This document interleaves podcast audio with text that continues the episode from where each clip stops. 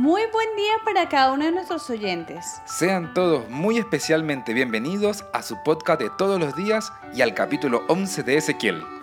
El versículo del día de hoy lo encontramos en Ezequiel 11:19 y dice, y le daré un corazón íntegro y pondré en ellos un espíritu nuevo.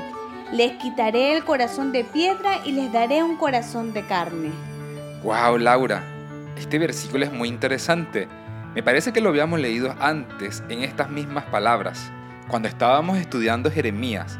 Pero coméntanos, ¿por qué Dios le dice eso a Ezequiel? Resulta, Miguel, que muchos habían sido esparcidos en distintos lugares, producto de las guerras que habían tenido, pero Dios les prometió que los reuniría nuevamente. ¿Pero ellos volverían a ser como antes? No, el capítulo menciona que cuando volvieran a reunirse quitaría toda la idolatría y las abominaciones que tenían antes. Ah, ahora sí tiene sentido. Entonces, por fin, ¿ya no adorarían a otros dioses? Exacto, por eso el texto que escogimos menciona que Dios le daría un corazón nuevo y quitaría su corazón de piedra. ¿Y qué enseñanza nos regala esto para nosotros entonces? Una muy importante, Miguel, y es que esa debe ser nuestra solicitud al Señor. Debemos pedirle a Dios que cambie nuestro corazón, que nos haga cada día más limpios y puros, y que nuestro corazón no sea de piedra sino de carne. Tienes toda la razón, Laura.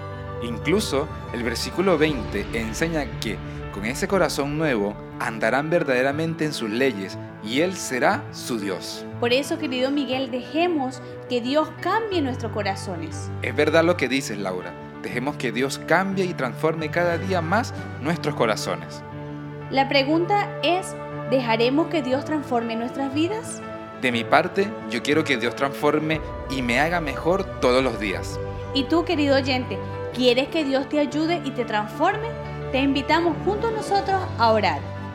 Oremos. Padre nuestro que estás en los cielos, gracias por enseñarnos hoy en tu palabra que tú nos amas y quieres darnos un corazón nuevo.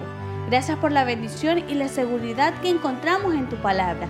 Hoy queremos decirte que cambie nuestro corazón y cada día lo hagas mejor. En Cristo Jesús te lo pedimos todo. Amén. Amén. Querido amigo que nos escucha, Dios te está invitando a cambiar tu corazón, porque Él quiere transformarlo, Él quiere darte uno nuevo. Deja que Él lo haga. Te invitamos para el día de mañana a un nuevo podcast de Conexión 7. Dios te bendiga.